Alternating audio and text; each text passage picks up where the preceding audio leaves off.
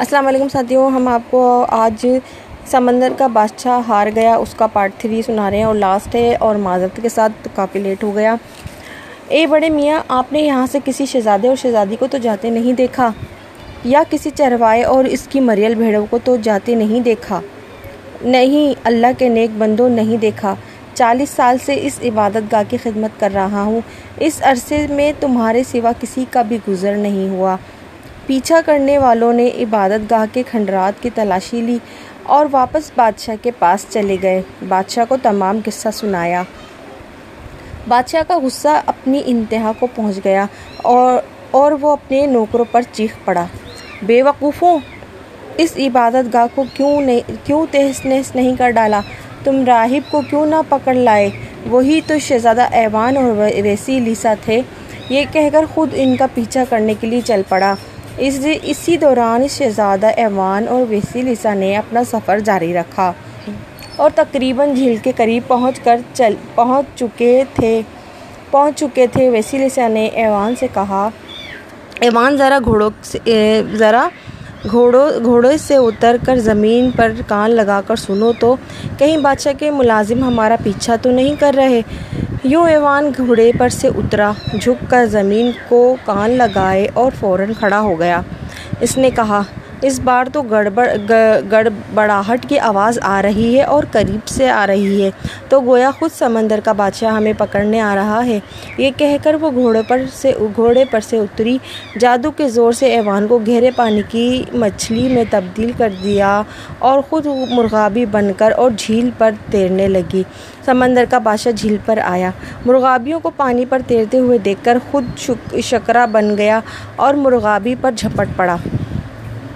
شکرا جیسے ہی مرغابی پر جھپٹنے کے لیے قریب آتا، مرغابی پانی میں غوطہ لگا لیتی۔ شکرا، پھر اونچی اڑان اڑتا، مرغابی پھر پانی میں سے نکل آتی۔ شکرا پھر مرغابی کو پکڑنے کے لیے اس پر جھپٹ پڑتا اور جیسے ہی مرغابی کے قریب آتا، مرغابی پانی میں غوطہ لگا دیتی یہ عمل دیر تک جاری رہا۔ شام ہونے لگی شکرا اڑتے اڑتے اور حملہ کرتے کرتے تھک چکا تھا۔ آخر وہ تھک ہار کر واپس کنارے پر آیا۔ شام ہو چکی تھی۔ شکرا سمندر کے بادشاہ میں تبدیل ہوا اور واپس اپنی سلطنت کی طرف چل پڑا۔ ایوان اور ویسی لیسا نے کچھ دیر انتظار کیا اور جب یقین ہو گیا کہ خطرہ ٹل چکا ہے تو ویسی لیسا نے واپس اپنی شکل، ویسی لیسا اپنی واپس شکل میں آ گئی۔ ایوان کو بھی مچھلی سے ایوان میں تبدیل کیا اور دونوں اپنی منزل کی طرف چل پڑے۔ کم عرصے چلتے رہے یا زیادہ عرصے چلتے رہے یہ تو پتہ نہیں، کیونکہ قصہ کہانی سنانا آسان تو ہے، لیکن وقت کا تعین کرنا بہت مشکل ہے۔ بہرحال ایک دن وہ ایوان کے بعد ابا کی سلطنت کے قریب ایک جنگل میں پہنچ گئے۔ جنگل کے کنارے پر آ کر ایوان رک گیا اور اپنی بیوی ویسی لیسا سے بولا تم میرا یہاں جنگل میں انتظار کرو، میں اپنے والد سے مل کر، والدین سے مل کر آتا ہوں۔ پھر تمہیں تمہیں ساتھ لے جاؤں گا۔ تم مجھے بھول جاؤ گے شہزادہ ایوان۔ ویسی لیسا نے کہا۔ نہیں نہیں نہیں بھولوں گا۔ شہزادی، شہزادے نے جواب دیا۔ نہیں، تم بھول جاؤ گے۔ بہرحال تمہاری خوابگاہ کی کھڑکی پر ایک کبوتر آ کر بیٹھے، تو تم اس وقت مجھے ضرور یاد کر لینا۔ ویسی لیسا نے کہا۔ یوں شہزادہ ایوان ویسیلیسا سے رخصت ہوا اور اپنے والدین سے ملنے کے لیے چل پڑا۔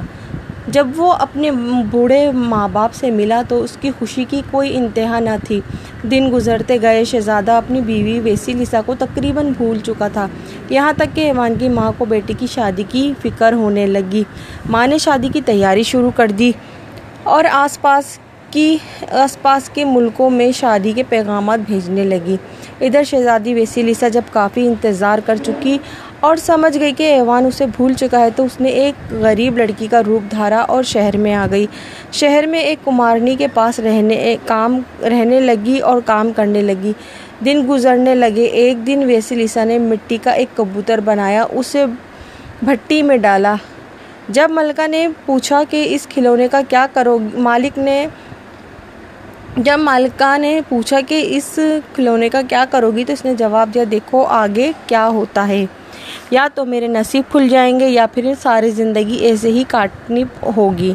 اس نے مٹی کے کبوتر کو بھٹے بھٹے سے نکالا، اسے جادو کے زور سے زندہ کبوتر میں تبدیل کر دیا اور کبوتر کے کان میں ویسیلیسا نے کہا اے میرے دوست، جاؤ اور شہزادہ ایوان کے خواب گاہ کی کھڑکی پر اس وقت تک بیٹھے رہو جب تک وہ تمہیں دیکھ نہ لے۔ جب وہ دیکھ لے تو تم، تمہارا کام ختم، تم آزاد ہو جاؤ گے۔ ویسیلیسا نے یہ کہہ کر کبوتر کو اڑا دیا۔ کبوتر اڑ کر شہزادے ایوان کی خوابگاہ کی کھڑکی پر بیٹھ گیا۔ شاہی ملازموں نے اسے لاکھ اڑانا چاہا، وہ نہ اڑا اور نہ پکڑا جا سکا۔ یہ خبر شہزادے تک پہنچی۔ وہ بھی اس کبوتر کو دیکھنے آیا۔ جیسے ہی ایوان نے کبوتر کو دیکھا، اسے فوراً شہزادی ویسیلیسا یاد آ گئی۔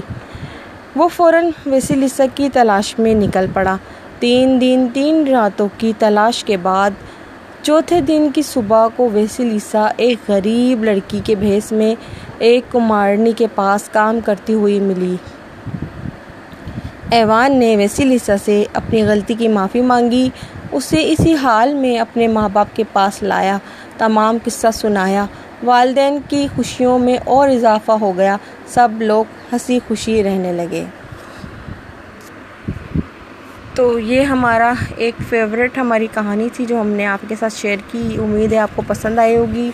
اور اگر کوئی غلطی ہوتی ہے تو پلیز اسے بھی بتائیں کیسے دور کیا جائے۔ Thank you